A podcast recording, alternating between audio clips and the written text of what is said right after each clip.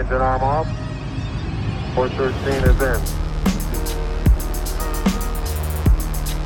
We copy you down, Eagle. Houston, Tranquility Base here. The Eagle has landed. Roger, Tranquility. We copy you on the ground. You got a bunch of guys about to turn blue. We're breathing again. Thanks a lot. Porque lo que importa de la huella es quién la dejó. Hoy es el Día del Padre y me levanté de lo más feliz como un parapapapampam. Con nosotros hoy Ñejo el Broco. Soy NK Profeta y esto es Tenis que Deja Huella, programa especial por el Día del Padre.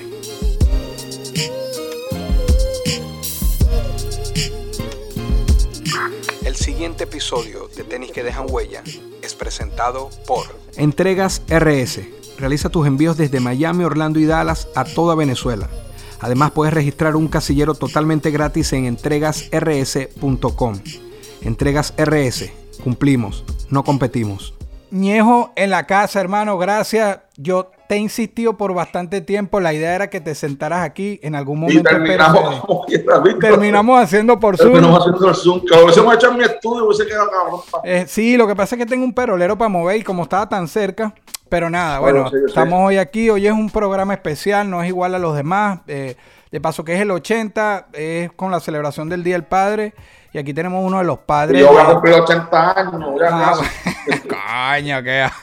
Tú estás casi que en la mitad, 40, antes de 45. No, 47. Tú. Ah, no, sí, ya pasaste. Yo estoy llegando al cuarto piso, yo estoy llegando ya. ¿Cuántos años tú tienes? 39, cumplo en febrero los 40. Estamos bien ahí. Yo he visto un par de cosas más que tú, pero... pero ya uno ha visto. 8 años. Es que en verdad, 8 años...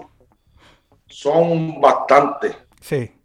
¿Me entiendes? O sea, para uno ver cosas. Y ahora qué carajo, pero yo vi un montón de cosas que tú no viste. Claro. Que eran importantes. O sea, no importantes, pero que no sabes, a nosotros nos puede parecer importante. Claro. Ya, pues yo voy a empezar un podcast a hablar de cosas que... Maricón, sí, porque quiero hablar de cosas, porque hablan siempre de lo mismo. Y claro, como eso que estamos hablando, tú a lo mejor no viste cosas que yo vi. Uh-huh. Como, papi, yo era de los que para oír música, como en casa eran pobres, yo tenía que llamar por teléfono a la emisora para que me pusieran canciones para poderla, ¿te entiendes? Tú llegaste a hacer eso. Pero eso sí lo llegué a hacer y ya yo tenía el cassette listo para grabar la canción. Cuando quería yo grabarla para yo después escucharla. Y los locutores a veces hablan encima y te dañan la canción. Y entonces uno no sabía lo de la payola. Claro. Uno no sabía que la payola existía. Uno escuchaba lo que ponían ahí. Canciones que no las ponía porque ese no era el negocio. Claro. Sí. Mira, eres un tipo familiar, eres un tipo de lo más honesto que he visto yo en PR. Te lo dije, la gente, o sea, lo que como te muestras es transparente en tus redes, tu contenido es demasiado transparente. Obviamente cada quien tiene su privacidad, pero tú te muestras tal cual eres. Se te ha dado fácil. Hacer todo el mundo así, yo digo, pero... Sí, pero yo creo que más bien es porque tú traes eso tradicional de que, bueno, este soy yo y no te estás cuidando tanto como la imagen, entre comillas te lo digo. Y tu red social la manejas de una forma como pocas se ven. Hablo de tu gremio, pocos como de tu gremio manejan la red. Bueno, se cuidan todo, tú, no, como sea. En estos días, porque hay veces, como quiera, uno como artista dice, coño, uno tiene como que estar pendiente a, ¿sabes? Porque si yo digo, diálogo, porque yo veo otros panas, papi, ponen una bobería, 5,000 comentarios. Y no es que uno quiera los 5,000 comentarios, pero uno dice, uno tiene más o menos el medidor de que entiende, por lo menos uno, pues, 1,000 y pico comentarios para mí, algo cabrón. Claro. En Instagram.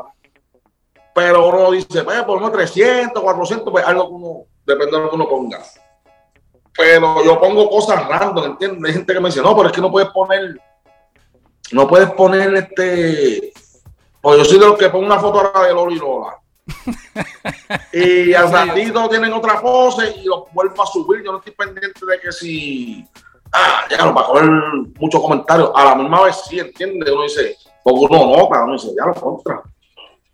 Y pensaba que hasta me estaban bloqueando el Instagram porque Coco me está explicando que hay un te pueden como que como que te bloquean sin uno darse cuenta. Sí, sí, como que no sabían. Óyeme, ¿qué tú crees de? Tú pensabas que la gente, ¿sabes? Que lo que uno posteaba le llegaba, supongo, yo tengo 3 y pico millones de personas que me siguen. Eso no se lo mandan a las 3 millones de personas. No. Yo pensaba que sí. Uh-huh. Ah, pues eso no se lo mandan. Porque es un negocio. Claro. Pero yo pensaba que sí. Pero los otros días alguien me explicó que imagínate que si en los juegos de fútbol cobran casi $800,000 por un anuncio para qué sé yo, imagínate que tú, entonces no pudiese cobrar $100,000 por cada, claro, por pero a mí me gusta, a mí sí me gusta el contenido que hace, qué sé yo, te vas para Home Depot, te grabas ahí o te grabas en, no sé, en Rojo, en una tienda y se pone gente a ver. Que le gusta eso. A mí sí, porque es que las demás son todas igualitas. Si te pones a ver la forma, hay unas formas de manejo parecidas, hay como un estándar ahí y la tuya rompe con eso. Lo que pasa es que también uno tiene que entender que los chamaquitos, la gente que sigue a uno, mucha gente que sigue a uno son gente ya mayores. Bueno, aquí está uno. Entonces, la gente que sigue a tus chamaquitos, o sea, la gente que me sigue a mí no tiene tiempo de estar comentando todo lo que yo ponga, pero le gusta. Claro. ¿Entiendes? Los sí, nosotros somos de comentar menos. Somos de exacto, comentar menos. Uno tiene que también saber eso. Pero que antes de ayer subí un video que lo subí también random, no fue que tampoco estoy buscando. Lola hacía patillas y Lolo lambiéndole la cosa. Porque lleva papi tiempo detrás de ella. Y como 1,600 comentarios, coño. Pensé que me tenían bloqueado, era que estaba subiendo mucha mierda.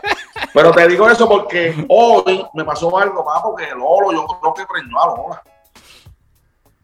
Para los que no sepan, son sus 2 hijos. Hoy día del padre que estamos con este pure aquí, sus 2 hijos perrunos. Déjame hacerte la historia completa. Él siempre está encima de ella, pan, pero hoy estaba Lolo encima, papi, pan, y yo los despego, ¿sabes? Para que no esto, porque como que ahora me explican que ellos no pueden, es bien difícil que un Frenchie preñe a otro Frenchie, ¿entiendes? Tiene que ser por inseminación artificial. Okay. Papi, pero hoy Lola dio un clase de grito, ¡ay!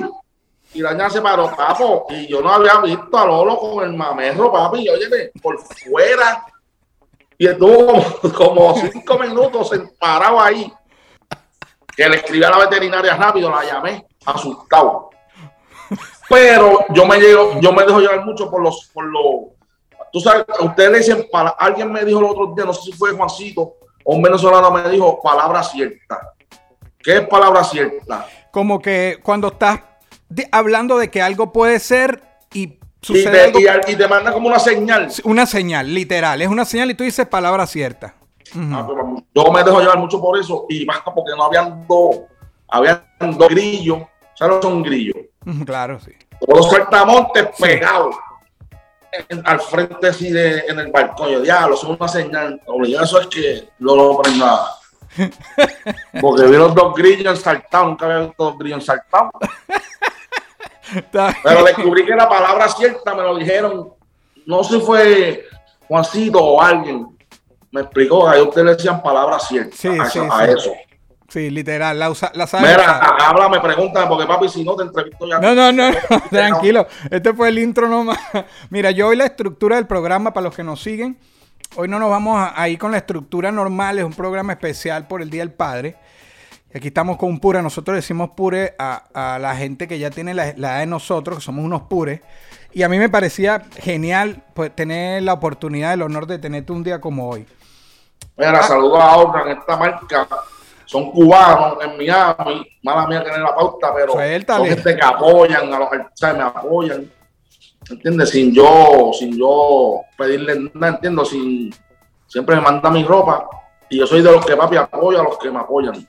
No, y tú eres, mira, la vez que nos vimos ahí en la Fama Record, que yo te lo dije, mira, desde que yo vi unas historias tuyas, que por cierto fue en una tienda de esta que también fuiste, que decía, los que tengan sus marcas, sus cosas, mande y yo se los comparto. O sea, tú siempre has estado buscando apoyar, como KRS-One dice, en los 9 elementos del hip hop, que no habla de 4, sino 9, compartir conocimiento, ayudar a los más jóvenes. Tú siempre has estado en esa línea solidaria, siempre. Sí. Desde que yo te sigo en redes, por lo menos, es así.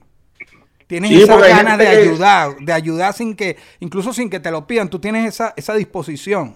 Pero hay veces que cuando veo que quieren ociarte los... No, después se van a querer aprovechar, pero... Y te quieren aprovechar porque, óyeme, a suponer todo un sitio que la comida es barata, lo que venden son helados, mantecados.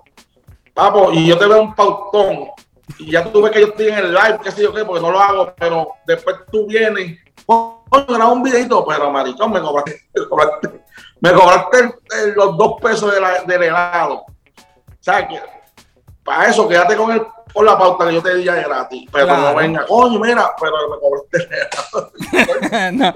Bueno, son vainas que pasan. Mira, rapidito, porque si no, no me perdonan, porque nos llamamos Tenis que Dejan Huella. Esto nada más te voy a robar 2 minutos y después entramos en el programa especial. Sé que es así porque te veo más, te vi ahorita en Miami, saliste como con 10 pares de zapatos. Eres un amante, eres un sneakers, eres amante de los zapatos. Aparte que tus zapatos siempre parece que te los estás estrenando. Sí. Pero mucha gente piensa que yo sé un montón de tenis, yo no sé. No, pero es algo que te gusta, te apasiona. Me gustan. Uh-huh. No pago tampoco por sobreprecio. Viste, tiene que ser algo así. En stock he comprado tenis $100 más, lo más. Pero eso de que unas tenis, ya los $3,000, los $500. Ajá. Aparte de que no los tengo para estar gastándolo así. Pero no soy gente de... Porque hay un montón de tenis, lo que le explico a poco. Yo, papo, hay un montón de tenis que se ven duros y como no son de marca, son de marca, pero entiende que no son Supreme o esto, lo otro. Sí. Como que, yo, papo, hay un montón de tenis que incluso valen barato. Yo, porque tengo un par de pesos y me gustan los Jordan, pero a la misma vez pierdo mucho tiempo usando Jordan, habiendo tenis duros, sí, que se ven más duros que... O sea, la Anubal es una técnica que a mí me encanta, pero tienes que ponértela con cierta ropa. La Saucony, hay un montón de tenis que son tenis de 60, 70, hay veces que están en clearance en $50. Hay tenis que yo los encuentro en, a veces yo voy a Marshall. Claro, ahí se puede pescar, En $30, $40. Burlington, Marshall, a veces dejan cosas por ahí duras, sí. Sí. No, los mismos tiendas de tenis, tú encuentras mucho tenis que lo ponen en clearance. ¿Qué tienes ahorita en tus pies? Tú puedes mostrar ahora mismo, menos lo que ando, papi. Es una chancleta. Está bien. Es que si no era tú. Oye, no, pero eso es lo más cabrón, que estas tenis las compré, en Marshall o en TJ Maxx. Okay. $20. Pero lo más cabrón es que costaron $20 y las tengo en negra, porque había un par de colores. Negra, este colcito, un colcito más oscuro, así, un colcito más como ladrillo, pero más clarito. Y no sé qué otro color. Me costaron $20 y son las chancletas más cómodas. Claro, que eso es lo que hay que buscar también, comodidad, por encima. No, y la mierda es que esas chancletas, yo me las pongo unas medias, pon video y nadie va a saber que son, ¿entiendes? Porque el flow está duro. ¿Entiendes? Tiene un corte duro. ¿Entiendes? Son como de fondo, más cómoda que la Yeezy, que la Yeezy. Sí. Mira, alguna vez cuando estabas chamito soñaste con un zapato que no podías tener, pero lo deseabas demasiado y a lo mejor después de grande te sacaste esa espina. ¿Te acuerdas qué zapato? ¿Alguno? ¿Alguna vez soñaste con algún modelo de zapato en específico? ¿Lo tuviste? ¿Alguna vez soñaste con hacer crecer tus números en YouTube, en Spotify? Están inscritos en ASCAP, El Corillo. El Corillo In. Ahora sí, háblame ese zapato. Con las Jordan, yo siempre fui amante de las Jordan porque todo el mundo era amante de las Jordan. Entonces, pero de alguna Jordan en específico que te acuerdes. Hacho, la 3, ahí fue que yo me enamoré de las Jordan.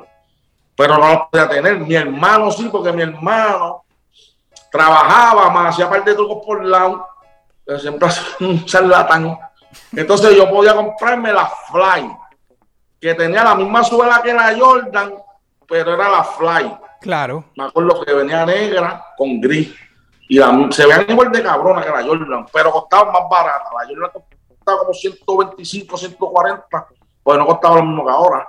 Y la Jordan, la Fly, costaba como 90, 80. Búscate la Fly con tu teléfono, a ver si se la puedo enseñar live. Fly 89. Vamos, esa tenis. Y ahora no la consigo. Pero esa tenis te la voy a enseñar ahora, papi. Y le tenía un montón de colores, pero esa no la consigo. Ese color exacto. No.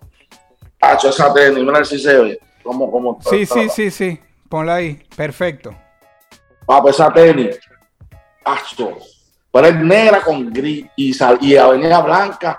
Y han salido mil colores. Me recordó un poquito a la Bo Jackson que tú publicaste. Tú hace tiempo publicaste. Jackson, me recordó, también, sí. Y luego la Bo Jackson. Sí. También. Sí. Mira, ahorita que hablaste de la Hermès, soy loco con la Hermès. Todos los sí, tú tienes bastante Hermès, sí. Hermès 90. Mira, vamos a hablar del Día del Padre. ¿Qué tanto crees tú que es importante a la hora de criar, en la época de que uno es niño, la figura de un papá para ti, Ñejo, como te salga? ¿Qué tan importante es para ti el padre en la familia? Es bien importante porque a pesar de que, a ver, yo no, o sea, mi papá viene por ahí ahorita, mi mamá era más la que nos metía la presión, pero mi papá era el que tenía que poner, ¿sabes? Los chavos, ¿entiendes? Claro. Buscar los negocios, tener negocios, porque son, ¿sabes? Tu mamá te cría, por lo menos en los tiempos de antes.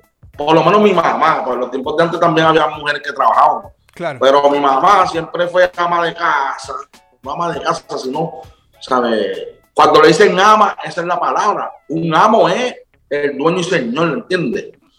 ¿Qué pasa? Pues mi país tenía que estar por la parte económica, siempre estaba ahí, ¿entiendes? Pero era el que tenía que salir y la mañana que estaba siempre uno pegada de ella.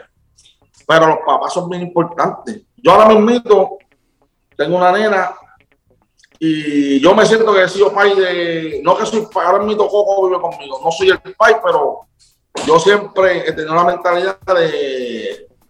Me imagino de papá, de que papi, yo velo por todito. Tenga o no tenga, porque pueden decir, porque tiene plata, no, papi, yo siempre he maquinado en bregar con todo el mundo, toda mi familia, ¿entiendes? Tratar de buscar la forma de decirle, mira, vamos así, para que, o sea, los negocios, esto, lo otro. Soy de los que, a suponer, la nena mía, tengo 3 sobrinas más. Entonces, cuando una me pide, yo le mando a las 3.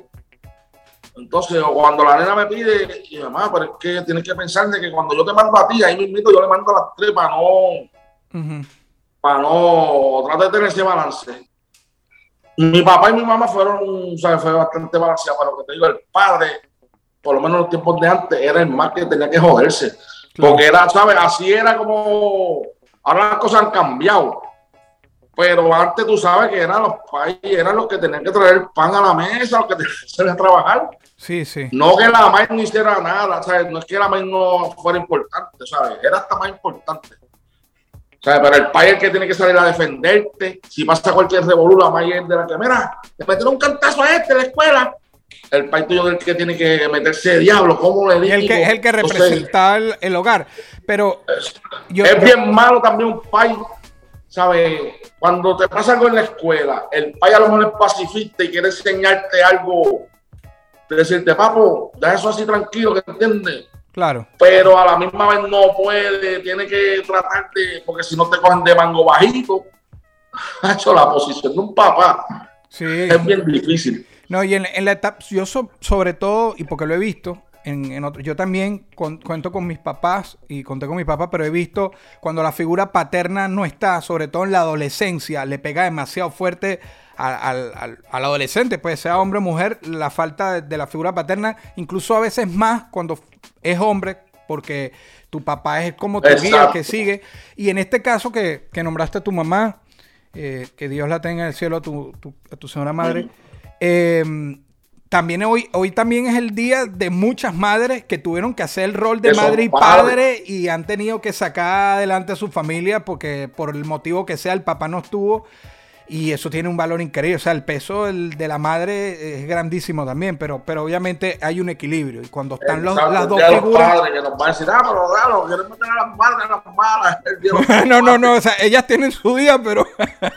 Exacto. Y siempre termina el día de las madres, siempre termina siendo el día de los, padres. Como hijo, hoy que es Día del Padre, tú como hijo, ¿te consideras que has sido que te has portado bien para tu padre. Vamos a hablar hoy de tu papá porque es el Día del Padre, pero ¿te consideras que lo has hecho bien? De verdad que si lo digo pierdo parte de la humildad, pero yo siempre he tratado de estar ahí para los viejos míos.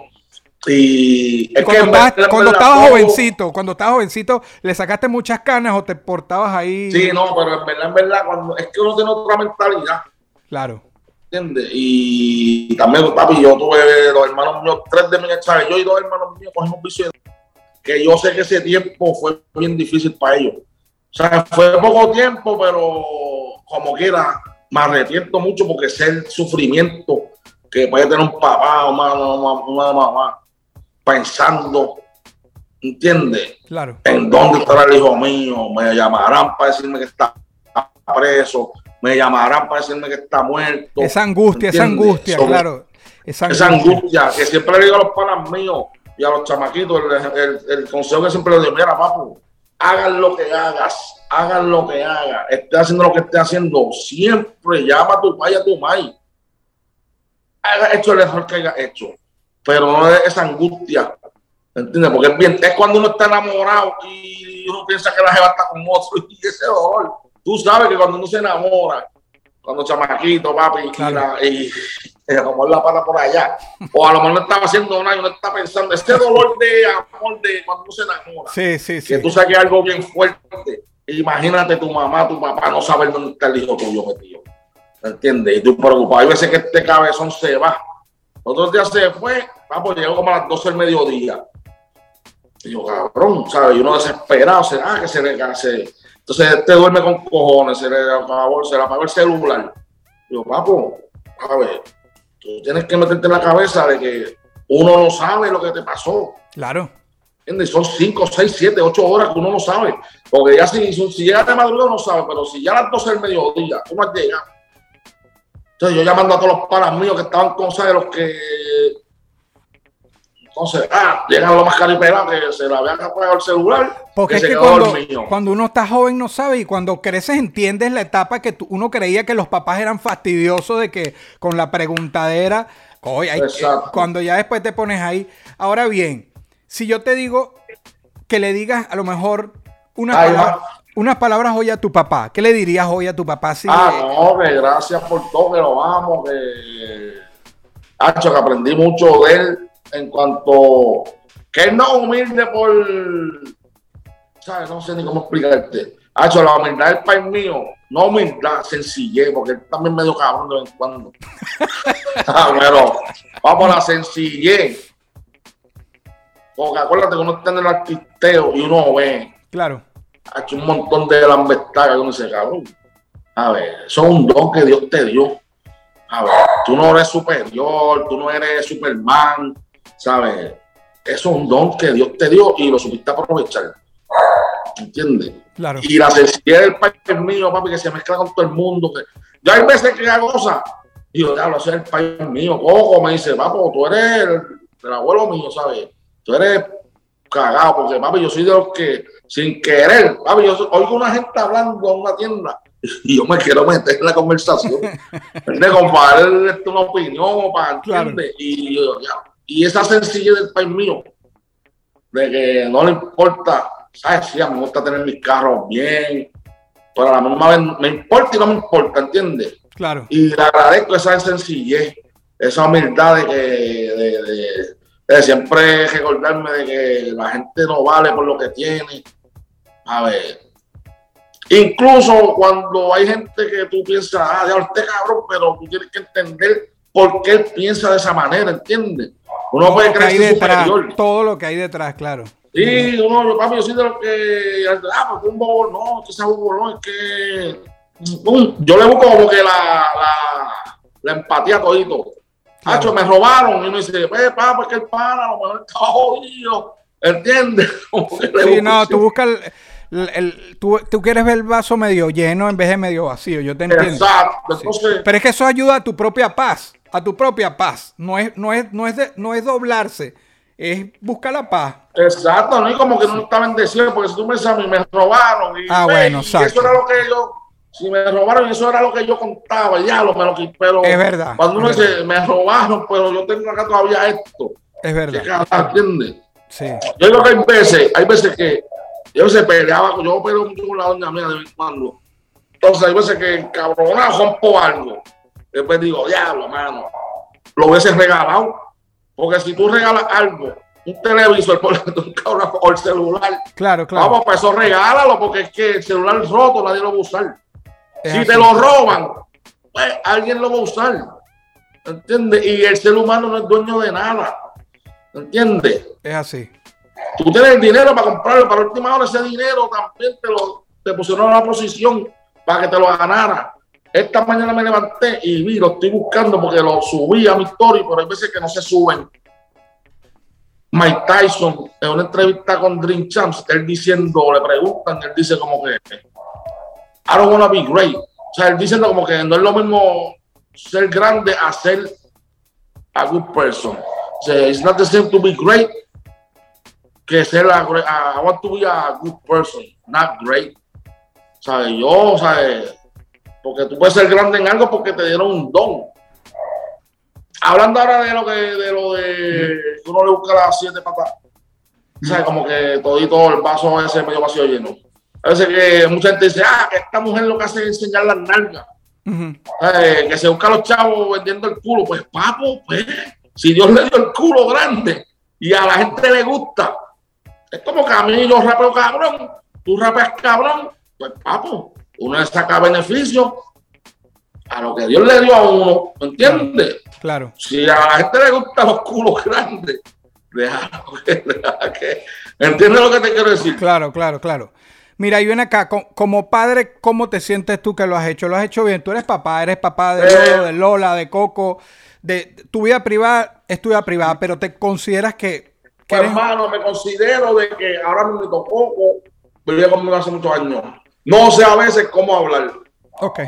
También, yo soy de los que me encojono. Mira, gente, cabrón, ustedes saben que se fue, que no llegó hasta papi. Yo, te vas para casa el país tuyo, cabrón, porque tú no...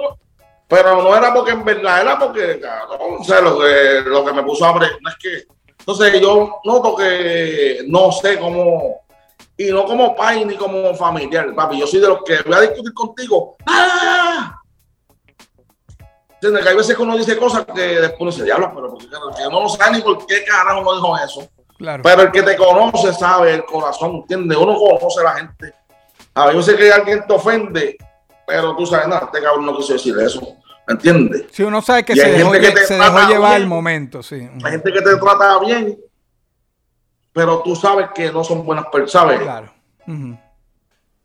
Que no, te voy a tratar bien bonito, pero tú sabes en el fondo que son medio jasca, pero yo que en esa parte, hacho, no, lo que te dije, a veces que me encojono y le hablo, después digo, diablo, esa no era la forma, pero saben que yo soy un pan de Dios, ¿entiendes? Entonces trato después de comprarlo, que está mal también, ¿entiendes? Porque no lo puede comprar, porque entonces se aprovechan, pero... Mira, aquí te van a hacer una pregunta, súbete para que él te vea. Es mi hija Madison. ¡Ey, también, mami! Ajá. ¿Qué le vas a preguntar a Ñejo? Saluda, dile hola, Ñejo, primero. Está hablando mal a mí. Ajá. Dímelo, mami. Ajá, la pregunta. ¿Qué opinas de los padres que abandonan a sus hijos? Gracias, mamita. ¿Qué yo opino sobre los padres que abandonan a sus hijos? Sí. Eso te lo pregunto. Un foul. Es un foul. ¿Sabes? Algo que pues no debería uno hacerlo nunca, porque siempre va a dar una forma, pero a la misma vez buscándole el lado bueno, como siempre. Las dos caras de la moneda ahí. Las dos caras, hay que ver por qué lo hicieron, en qué posición te dejaron, porque si es de que lo dejaste, ¿entiendes? Sí, a la deriva, coño. Uh-huh. Hay gente que es mala y los deja, ¿entiendes? Como no con los hijos, hay gente que, papi, crean un perro y los dejan allá que se mueran. A ver, como que no tienen conciencia, a ver. Hay gente que tiene que hacer sacrificio y a lo mejor dicen, espérate, este hijo mío, yo no lo puedo mantener, no puedo hacer nada. Y con dolor del alma lo dejan en alguna posición. Uno tiene que siempre buscar.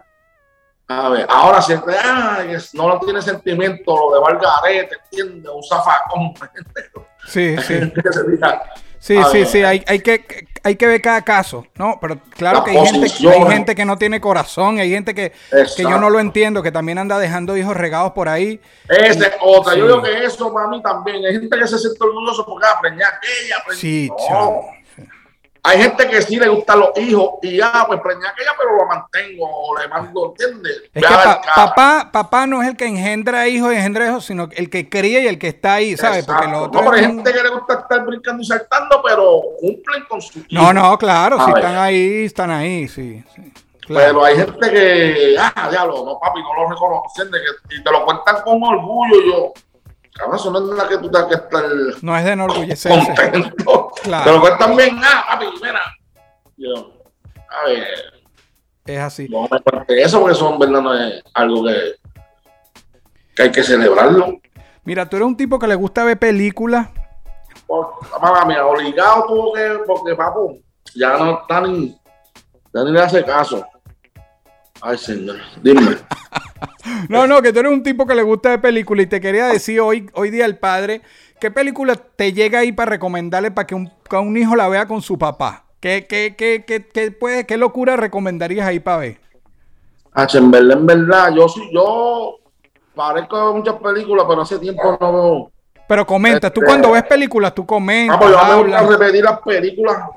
Yo repito demasiado. ¿Qué película vi en estos días en el avión que está dura? Y mira que tiene que ver con los padres. Okay. Mira cómo son las cosas, papo, la de Will Smith, de Serena Williams y Belinda. Ajá, claro. Que el papá de las Williams. No, sé que le dieron el Oscar por esa película, papi, óyeme, un peliculón. Oh, bueno, es entonces la historia de esa gente está dura. Óyeme, cuando quieras la vea, está dura. Ya, buena pregunta, óyeme.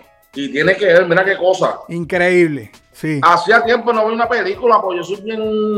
Yo pensé que no ver películas y cuando creo que son buenas, cuando la empiezo a ver, a los 15 minutos estoy durmiendo. Pero a mí me gustan películas así. La de Queen, ¿tú viste la de Queen? La de Mercury me gustó. Sí.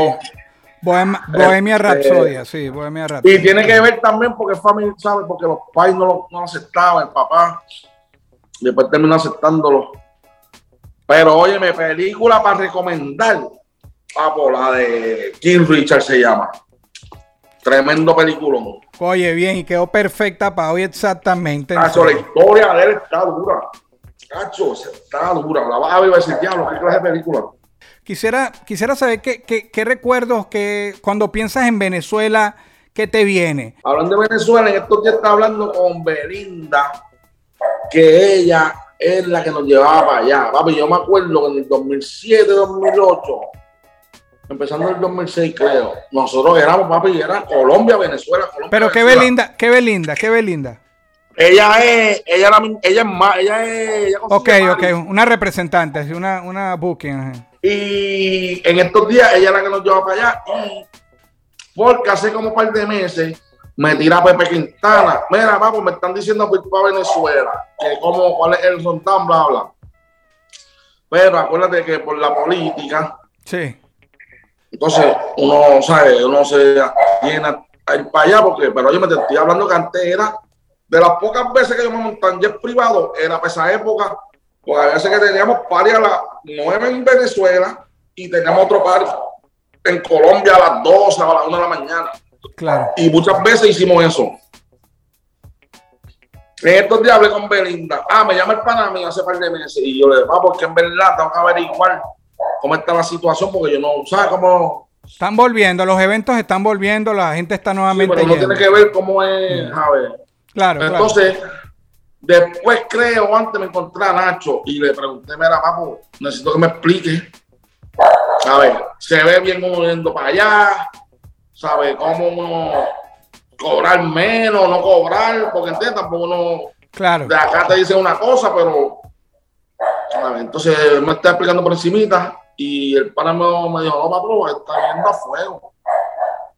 Y en estos días le escribí a Belinda y dijo, mira, si quieres ir, dime. Y le mandamos por los que viajaban, esto, lo otro. No sé la situación bien. ¿Qué te opinas de ir para allá?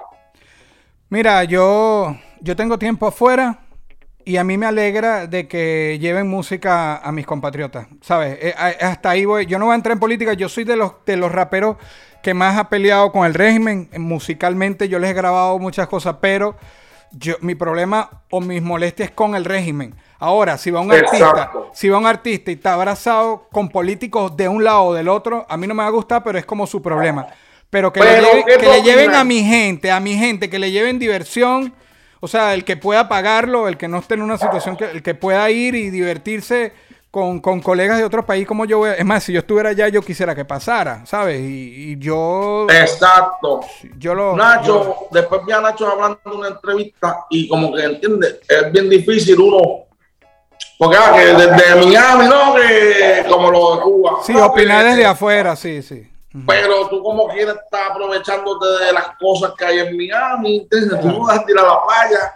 No, y si estuvieran ahorita protestas terribles y uno ve las barbaridades que hacen e ir en ese momento, tú dices, exacto, no es el momento. Pero ahorita está sucediendo y hay como una cierta estabilidad. La gente, como dijo Nacho, porque yo vi esa entrevista, fue en Molusco, él dijo, la gente dijo, bueno, no le paro más a políticos ni de aquí, y voy a vivir, voy a salir para adelante. Y, bueno, si un artista a llevar alegría, a llevar música.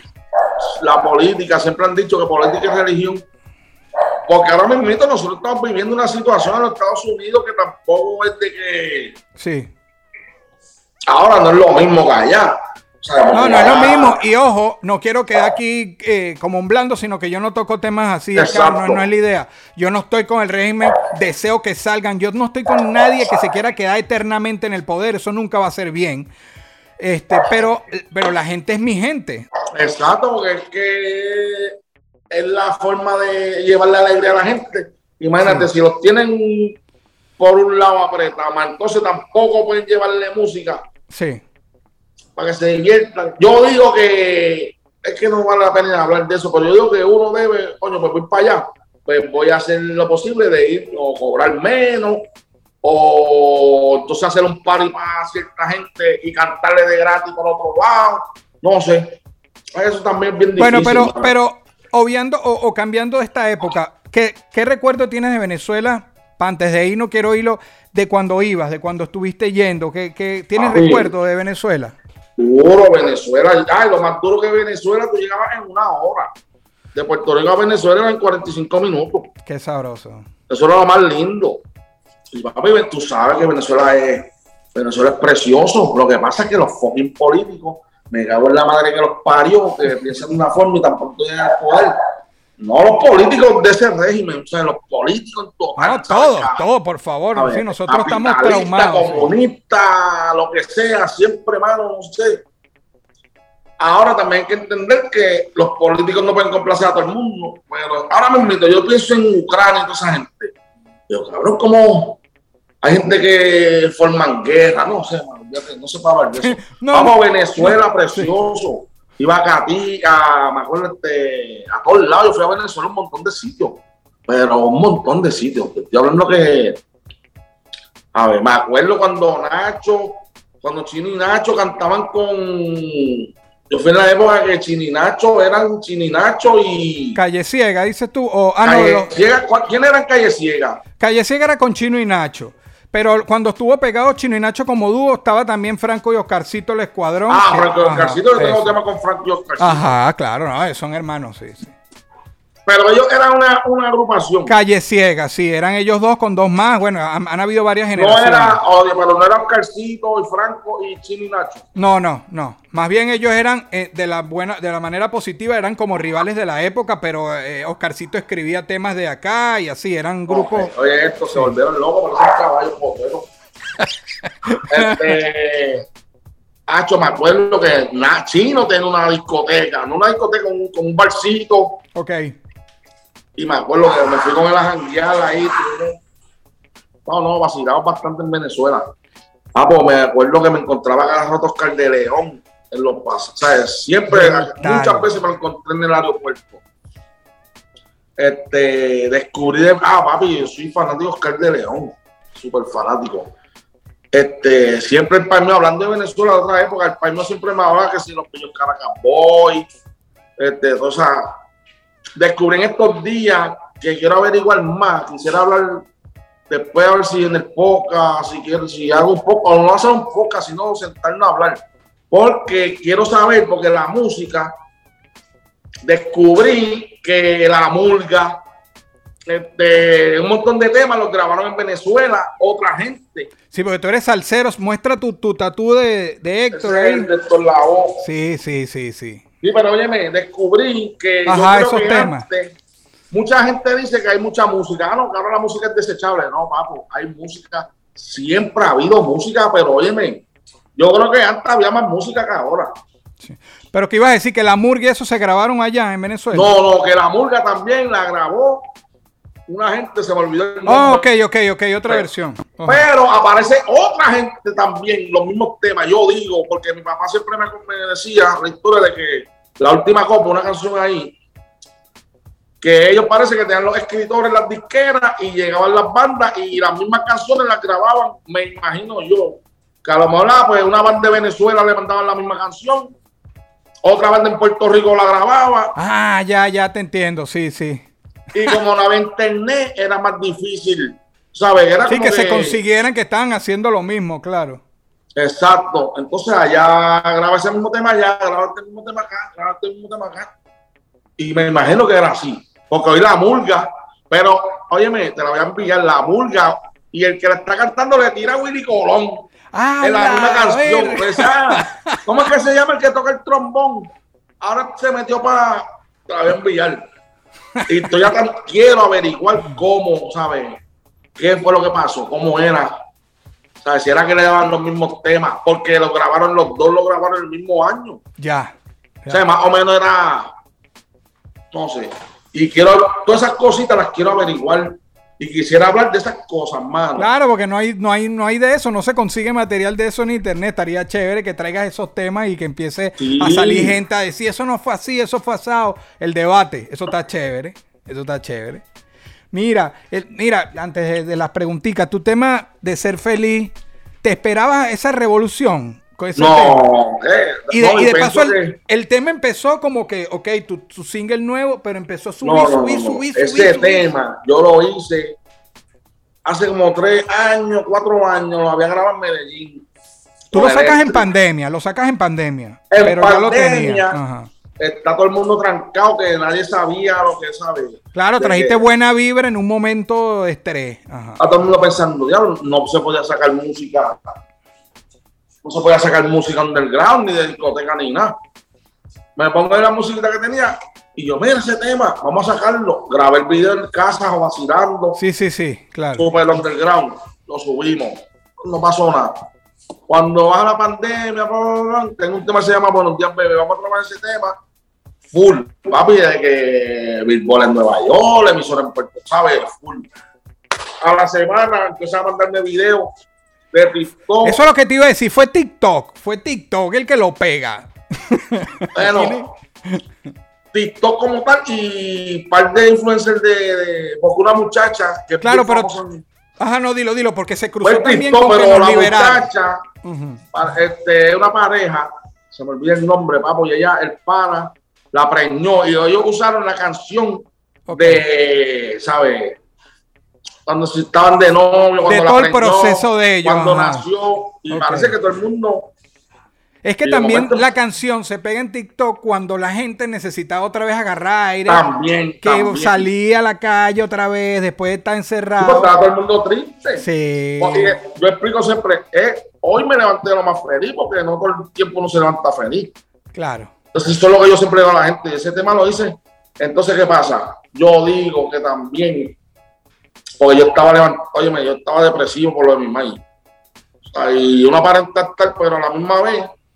Y mucha gente me dice, papo, esa es la maíz tuya, porque yo veo a KRS-One diciendo, ya me lo habían dicho, pero KRS-One dice, mira, que cuando una persona querida se muere, cuando van, ellos son los que interceden, no todos interceden, pero, ¿sabes? Hay personas que interceden por ti, si te quieren ver bien o qué sé yo qué, interceden por ti y tienen la oportunidad de interceder por ti.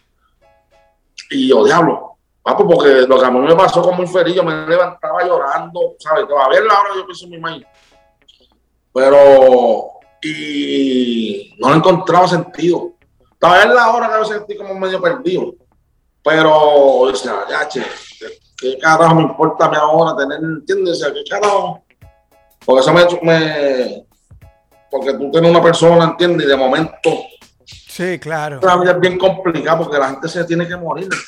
No, no, yo sé, igual yo no creo estar preparado. Yo no estoy preparado, pero te entiendo. Pero tú eres un tipo hardcore. Me dice que es la mía que me está intercediendo. Porque, oye, me papo. Y han seguido y siguen pasándome, ¿sabes? No, no, y de paso después te lanzas el remix con Dangón, con Nicki. Verga, otro, que el ahí la metieron en todo Estados Unidos, en la emisión de Estados Unidos, que hacía tiempo yo no tenía un tema en Estados Unidos. Es que yo tampoco me imaginaba, o sea, tú tienes una voz hardcore, tú eres un tipo agresivo que habla calle y saliste con eso y es como que verga. También agarraste, no fue nadie la pudo predecir, no fue predecible. No, porque la hace Nicki y yo le tiro, vamos, lo que tú quieras. Tú sabes por qué yo decirme, porque un colombiano, de apellido Daza, que es vallenatero, la estaba tocando en los shows en vivo. Y okay. Yo, coño. Y ahí se me prendió, de coño, vallenato es buena. Le había hecho un pana mío que canta mambo de calle. Que papi, hubiésemos sacado mambo de calle antes que Eva Mori. Y el pana mío, papo, porque otro pana que hace mambo de calle hace la versión, le hizo video y todo. Muy feliz. Yo, mira, este, le digo al pana mío, papo, como el pequeño, como el toca mambo. Le digo, papo, yo no conozco ese pana, grabala tú. Claro. Cuando hago el film con Nicki, me acuerdo de Silvestre, que es pana mío. Papo, dale. Y montaron. Nah, pero Nicki me manda primero. Ok. ¿Qué pasa? Yo estaba esperando que Silvestre iba a mandar encima de la pista. Papo, él le aceleró el VPN. Okay. Como se dice. Papo, cuando yo vi eso, diablo, papi, lo que tú has hecho. Cuando le dio, porque Nicki solo a lo mejor yo hubiese dicho diablo, pero cuando el padre entra. Quedó brutal. Quedó duro, a mí me gusta mucho. Y no, me siguió pasando cosas. Ese es un tema legado, de esos que si por cosas de la vida tú hoy decides no hacer más nada, y entre tanto tema que tú tienes, va a ser un tema distinto, es como dejar, es como también gracias a la vida, gracias a todos. Sí. No habla malo, digo no mal de cositas que son para gente, pero yo cuando no puedes dejar ese tú escondí, ¿entiendes? No me preguntes que yo me metí, que está hablando, pero los chamaquitos no entienden. También mandas a escuchar, que te vas a ir a escuchar toda la voz, sales ahí en el video. Sí. Chespirito, los muñequitos. Es que tiene esa nostalgia también, tiene esa nostalgia del recuerdo. Al final las imágenes que pone son brutales. Pero que a la misma vez yo siempre hacía música, yo soy de lo que hago, papi, yo de lo que yo, pero descubrí que hay un montón de gente que mayores, chamaquitos, que es un público que no es que no lo tuviese, pero es una canción limpia, ¿sabes? Que la ves cantar, entonces digo, ya, che, y uno ve la diferencia. ¿Entiendes? De gente mayor que se alegran, hay chamaquitos que tú no pensabas que entiendes que los pais, mira, el chamaquito mío. Y volví medio como otro, pues yo siempre he vivido de la música, pero volví medio como otro aire. Estaba el medio diablo, papi, ese tema. ¿Entiendes? Pero es que por eso quería guardar el tema para el cierre. Porque a lo mejor tú eras sentado aquí y yo te iba a llevar a un viaje a temas que marcaron en Venezuela. Como, no quiere nadie, quiere vacilar nomás. Ese tipo de temas que uno siempre se acuerda. El Somos de Calle Remix que con Gastán ahí, brutal. Los temas con Dálmata. Pero ese, y mira lo que me dice, se me acercan pa y me hablan de que a mi hijo, no sé qué. Y me parece un tema perfecto incluso para recomendar aquí, ahorita que ya estamos terminando. Hoy día el padre que se escucha en este tema, el que se lo sabe, que lo ponga, porque es un tema que te pone en un ambiente de buena vibra. Esa es la palabra, es buena vibra. Es buena vibra, es positivo. Mira, hermano Ñejo, agradecido de corazón. Te voy a hacer dos preguntas que es con las que yo cierro aquí, porque hoy es un programa especial por el Día del Padre. Pero bueno, la primera no tienes que explicar por qué, pero no quisieras estar en los zapatos de quién. Solo me dices a alguien que tú dices, yo no quisiera estar en sus zapatos. Está bien difícil. No quisiera, bueno, como tú, no quisiera tener los zapatos de alguien que está ganando a otra persona. ¿sabes? Ok. Pero nunca, por más razón que tenga, por más... Estar ahí, claro. No estar nunca en esa posición. Sí, sí, de una persona que tenga... Que cometió un homicidio. Que tenga que cometer, sea por lo que sea. Por lo que sea, no bien. Quisiera estar tampoco en los zapatos de un político. Ya, eso ya se explica sola, sí. Y corrupto menos. No, para que la política, papi, tú tienes que complacer... A ver, tiene que complacer a un montón de gente. No, es que hay mucha mafia. Eso debe ser bien difícil. Hay mucha mafia. Imagínate que te digan, o lo haces por las buenas y te llenas, o lo haces por las malas y acabo con toda tu familia. O sea, sí o sí. Esa es la otra cosa, que hay veces que un político puede llegar a una posición queriendo hacer largo, pero no te van a dejar. Sí. Igual para los corruptos no hay Día del Padre hoy, así que bórralo, no hablemos más de eso, para ellos no hay. Mira, ahora tienes 24 horas, solo por un día, no te vas a quedar en esa vida, por un día. Con todo lo que sabes hoy, en los zapatos de quién quisieras estar y ahora sí, un porqué. Tacho, ¿qué zapatos? Los míos y Tacho, tener a mi más viva para poder haberle hecho cosas que no hice. Me hubiese gustado, ahora mismo pienso un montón de cosas que tal, ¿sabes?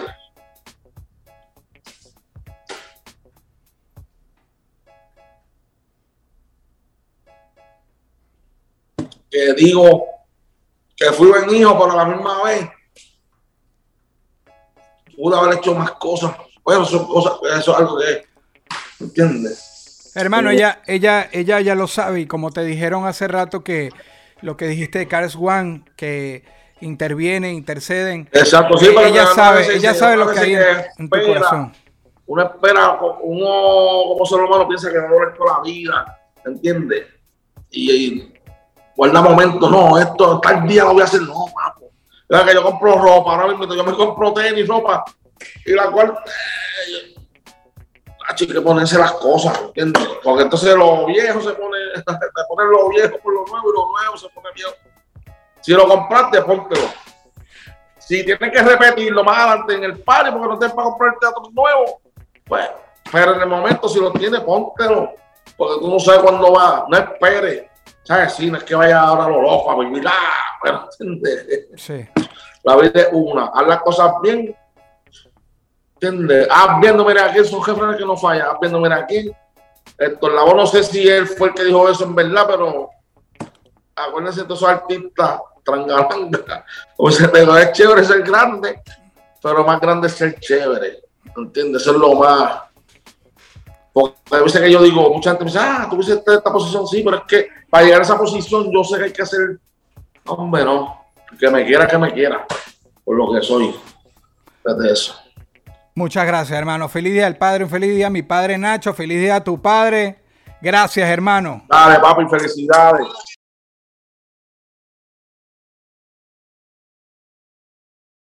Esto fue una producción de El Corillo In, distribución digital, campañas y crecimiento en YouTube y Spotify. Te inscribimos en Nazca, trabajo con ellos. Escríbenos, elcorilloin.com. DJ Pijama, producción ejecutiva. Y para cerrar, este servidor, NK Profeta Under Family, porque lo que importa de la huella es quien la dejó.